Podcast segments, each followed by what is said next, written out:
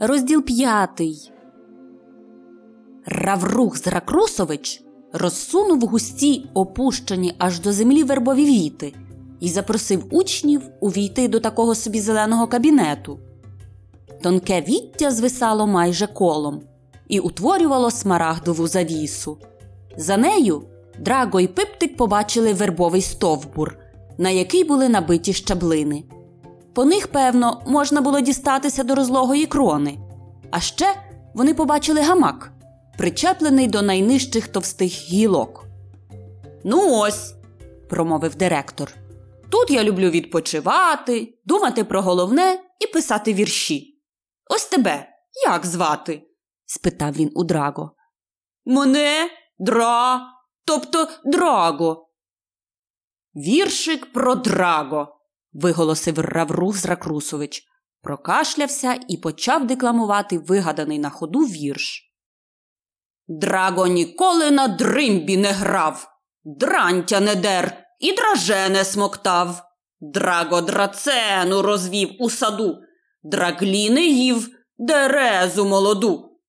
Якось драбиною ліз по друшляк, стрів дрозофілу і зляку закляк. Драгові б дати було драпака, чи ухопить замашного дрюка, чи обілять дрозофілу з відра, чи дременути. Та згорбився Дра. Скоїлась драма із Дра, бо тепер він не дракон, а верблюд дромадер. Драго під ранок взяли дрижаки, дрібно тремтіли обидві руки, а дрозофіла дражнилась усе. Дра з переляку руками трясе».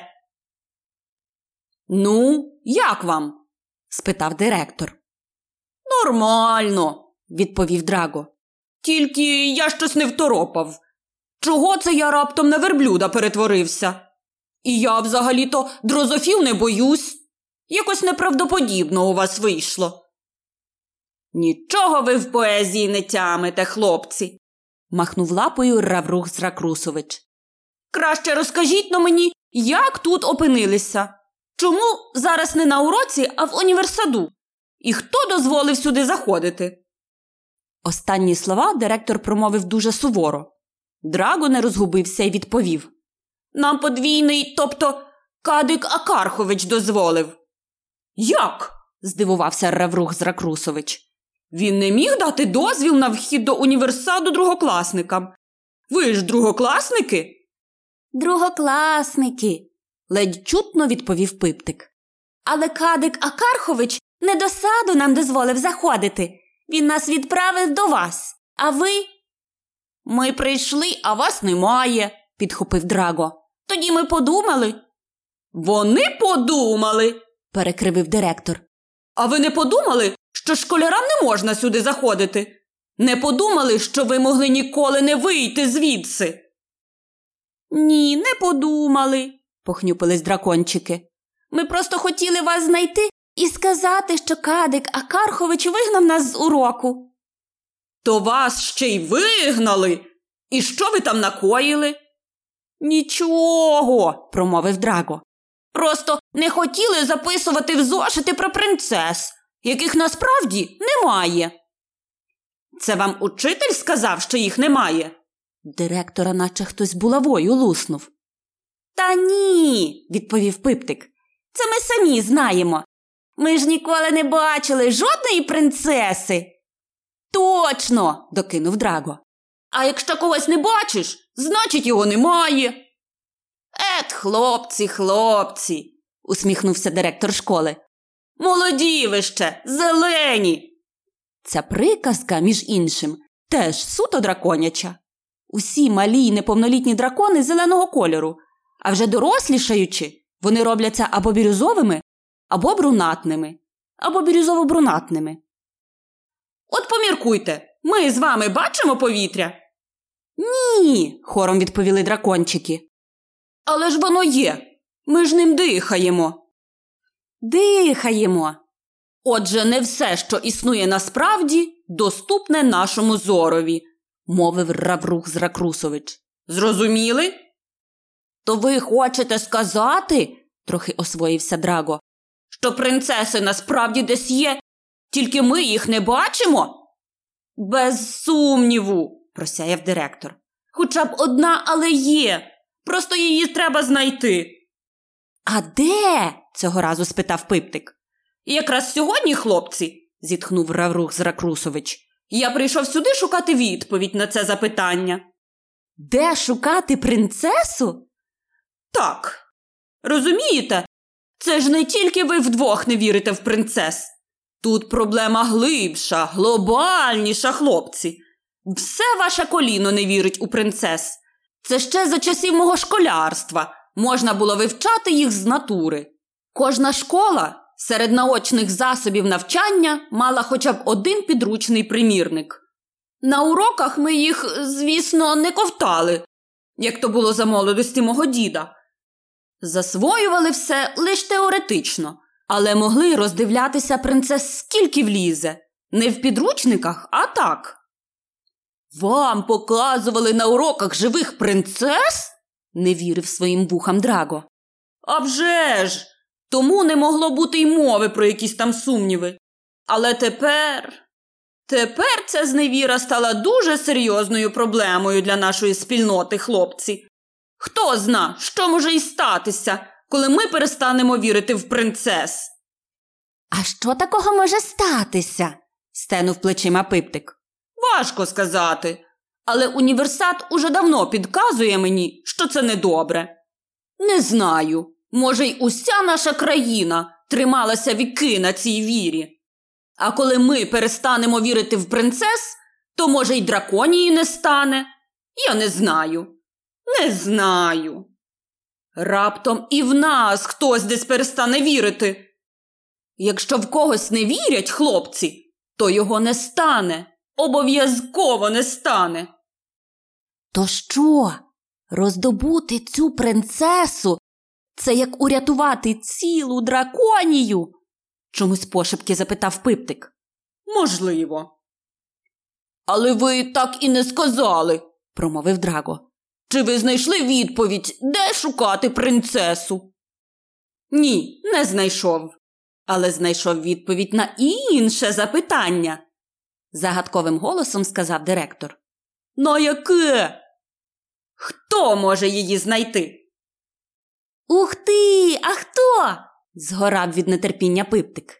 Мабуть, якийсь герой? Якийсь чемпіон із вергання вогню, так? Ні, це будете ви, спокійно відповів Раврух Зракрусович. Дотепний жарт, нервово реготнув Драго. Я не жартую, так само незворушно мовив директор. Саме це, якраз перед нашою зустріччю, мені показав усновидді універсад. Ви мусите здобути для драконії принцесу. Я не можу, замотав головою Пиптик. Мені сьогодні на гурток із випалювання візерунків на лицарських латах іти. Гурток почекає, усміхнувся Раврух Зракрусович. Якби я міг, то зробив би все замість вас. Однак так не можна. Вам призначено, мусите виконати. Але ж ми не знаємо, де ті принцеси водяться, вдався до протесту Драго. Ні, ви щось наплутали. Це не можемо бути ми. Особливо я не можу бути, підтримав друга Пиптик. З мене такий шукач принцес, як із ящерки горобець. Як собі хочете, спокійно сказав на те Раврух Зракрусович. Але ще ніхто не виходив з універсаду, доки не виконував призначеного. Отож, мусите подбати про себе. А що ж тут дбати? Скривив губи Драго.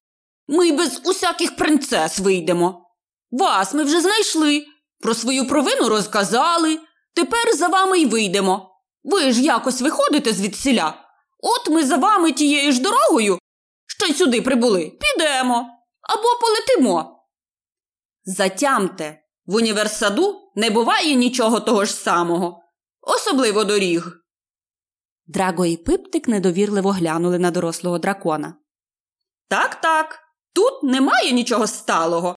А ви самі придивіться. Чи краєвиди такі ж, як і були зовсім нещодавно? Дракончики розсунули довгі коси вербового віття й очам своїм не повірили. Ні стежки, якою вів їх сюди швидкісний жолудь, ні тієї, якою кудись гналися болітики. Нічого цього не було. Просто під самісіньку вербу котили свої жовті хвилі стиглі пшениці. Озера теж не було. І жодної сумовитої задумливої жаби.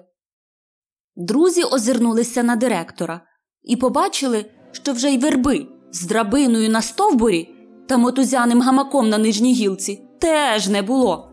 І Равруха з Ракрусовича наче лизень злизав. Драго й Пиптик стояли самісінькі посеред безкрайньої ниви. Золочені колоски лоскотали їм животи своїми вусиками, а вгорі над ними якась малесенька птаха тягнула від землі до сонця тонесеньку ниточку власної пісні. Кінець п'ятого розділу. Сподобалась казочка?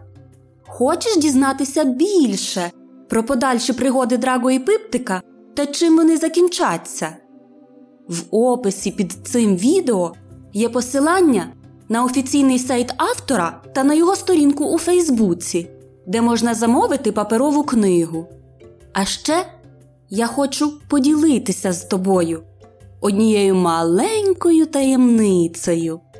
Якщо замовляти книжку через Фейсбук, то можна попросити, щоб Сашко Дерманський підписав книгу саме для тебе.